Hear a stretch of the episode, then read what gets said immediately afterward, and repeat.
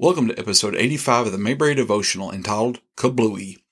Today I'll be looking at season 3, episode 18 of the Andy Griffith Show, The Loaded Goat, and I'll be looking at scripture from James chapter 1, verse 19.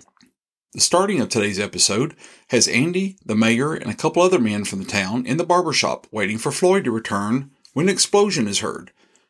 The mayor then explains how the explosions are for the new underpass that's being built in town. We then see Hudge come in the barber shop looking for a haircut with his goat in tow behind him. We also find out that the new underpass will pass by the mayor's brother's filling station, which doesn't seem to be as big a coincidence as the mayor insists. Hudge ends up taking Jimmy, his goat, outside and ties him up to a bench so he can go run some errands. Jimmy gets the rope loose and goes inside the courthouse after hearing Barney playing his harmonica. Barney gets rid of the goat and then a short time later, we see Andy come into the courthouse and he hears Barney playing. And we learn that Mrs. Vickers calls the courthouse every time the blasting goes off to make sure that the Yankees aren't coming down the road with cannons. Hudge comes into the courthouse all in a panic, looking for his goat Jimmy, who Barney had seen earlier and kicked out of the courthouse. The next scene, well, it shows Jimmy wandering around one of the buildings, and we see Jimmy is wandering into a storage building and eats some of the dynamite that's stored there. Andy and Barney, they're not having much luck finding Jimmy. However, they do find Otis, just as it appears that Otis has picked up some moonshine. But Otis hasn't seen Jimmy either. It's not until they see Opie before they really get a lead on where Jimmy is. They find the storage shed where Jimmy's been, and they find out he's had a bite to eat there. Jimmy finally finds his way back to the courthouse, and when Hudge finds him, he gets so mad he threatens to give him a good swift kick, but luckily Andy and Barney pop in the courthouse and stop him before he can. While Barney goes to get the blasting man from the road construction job, Andy and Hudge make one of the jail cells more comfortable for Jimmy so that he doesn't go kablooey. When the mayor comes in the courthouse, Barney quickly takes a fire extinguisher and puts it out the cigar that he's smoking. When the mayor learns of the dynamite filled goat, he insists they get rid of the goat, even to the point of shooting the goat. But Andy convinces him that's not a good idea as it'll cause an explosion. Andy and Barney leave and try to get some more padding for Jimmy when we see that Otis happens to stumble in the courthouse. When Otis goes to get in his normal cell, he ends up finding there's a goat in his cell and he kicks him out. And that visibly upsets Jimmy. When Andy and Barney return, they find an irate Jimmy in the middle of the courthouse and a confused Otis in his jail cell. After a few minutes of thinking, Andy comes up with an idea of having Barney play his harmonica, which we learn has a common effect on the goat. After the goat calms down a bit, Andy and Barney lead the goat out of town. In the epilogue, we see Andy and Barney have made it back to the courthouse, and Andy calls the road crew to let them know they can start blasting again. When they both go into the back room, the mayor and Hudge come into the courthouse and they hear the blasting start again, but they mistake it for Jimmy exploding and they think that Andy and Barney went with him. The mayor then eulogizes Andy and Barney when they come out from the back room and stand for a few minutes and listen to the kind words before making their presence known just at the right time. Today, the Bible verse I want to look at comes from the book of James, chapter 1, verse 19. Know this, my beloved brothers. Let every person be quick to hear, slow to speak, and slow to anger. In the book of James, he starts off by addressing it to the 12 tribes of Israel and gives them advice. But really, we can think about this as being advice to all believers. In the verse I'm looking at here, I want to look at the last two parts when he says, Be slow to speak and slow to anger. James is giving them advice on how they should act. He tells them that we need to practice having controlled speech. James is telling us to slow down when it comes to speaking and slow down when we go to get angry. If we do it slowly, it's there's a good chance that really we won't let it get control of us. I have a tendency to, to relate most things to food. Must be the Baptist coming out in me.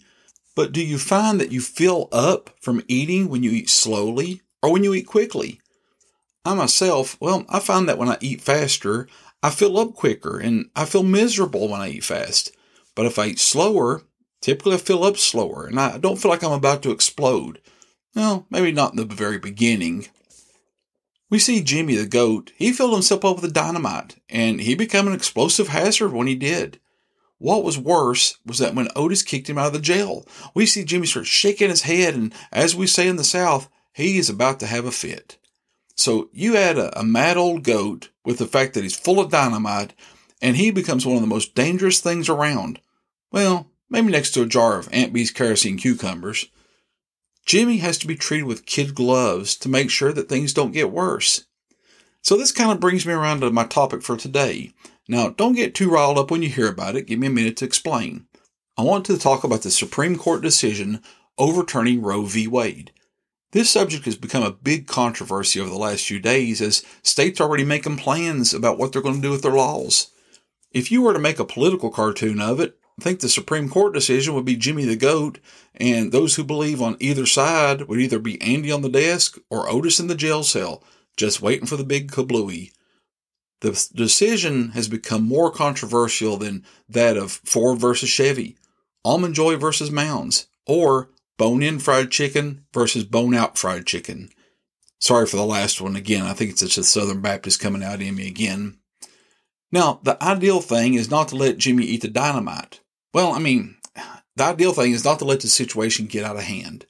But that sounds real good on paper. But sometimes we can't help it. Sometimes we're just handed a loaded goat, and there's really nothing that we can do but just watch and be ready for it to go kablooey at any minute. But how do we treat that loaded goat?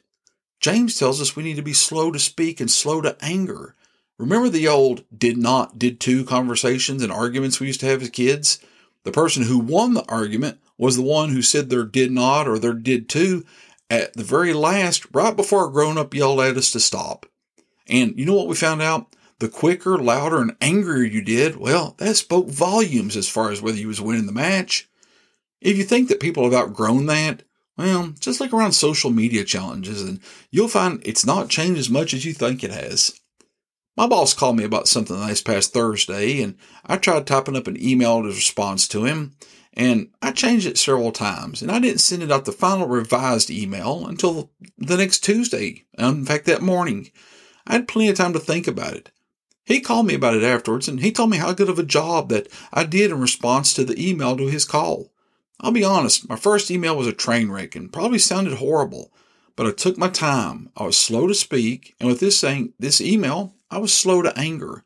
I took the loaded goat that was given to me, and I was able to calm it down a little bit.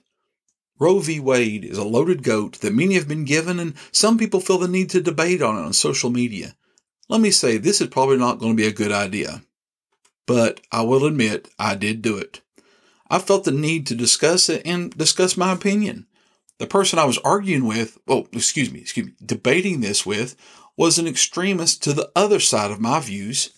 Every time they would reply back to me, I took the time to examine their answer, get facts together, and then come back with an intelligent answer. Now, had this happened about five years ago, admittedly, I'd have been hollering did not or did too as fast as I could and as long as I could. And the loaded goat, well, it went, would have went kablooey everywhere. In the end, I didn't change their mind, and well, they didn't change my mind. You might think, well, that's just a complete waste of time. I don't know that I would say it was a complete waste. The reason I did answer is because I wanted to take a stand for what I believe, and I did so without causing the loaded goat to go kablooey and not hurt anyone. As Christians, we don't have to sit back and take every little insult or every little taunt that the world throws at us. Remember, even Jesus had a righteous anger when he overturned the tables that the money changers had set up at the temple. When presented with a loaded goat, either on social media or in conversations with our family or friends or even our coworkers, we have some choices. We can handle the goat by being slow to speak, slow to anger, and this will cause the, the situation to de-escalate a little bit. Or on the other hand, we can have our did not, did too attitude which will probably lead us to a big kablooey. We can do more good if we can remain calm and calm that loaded goat down than we will if we get angry and let it explode. Sometimes we might be better off by letting the slow to talk take a really long time. I hope you've enjoyed this episode of the Mayberry Devotional. If you haven't already, subscribe to the podcast and leave me a rating or a comment. I'd appreciate it. I hope you'll join me next week as we'll look at Season 3, Episode 19, Class Reunion. And until then, thanks for listening.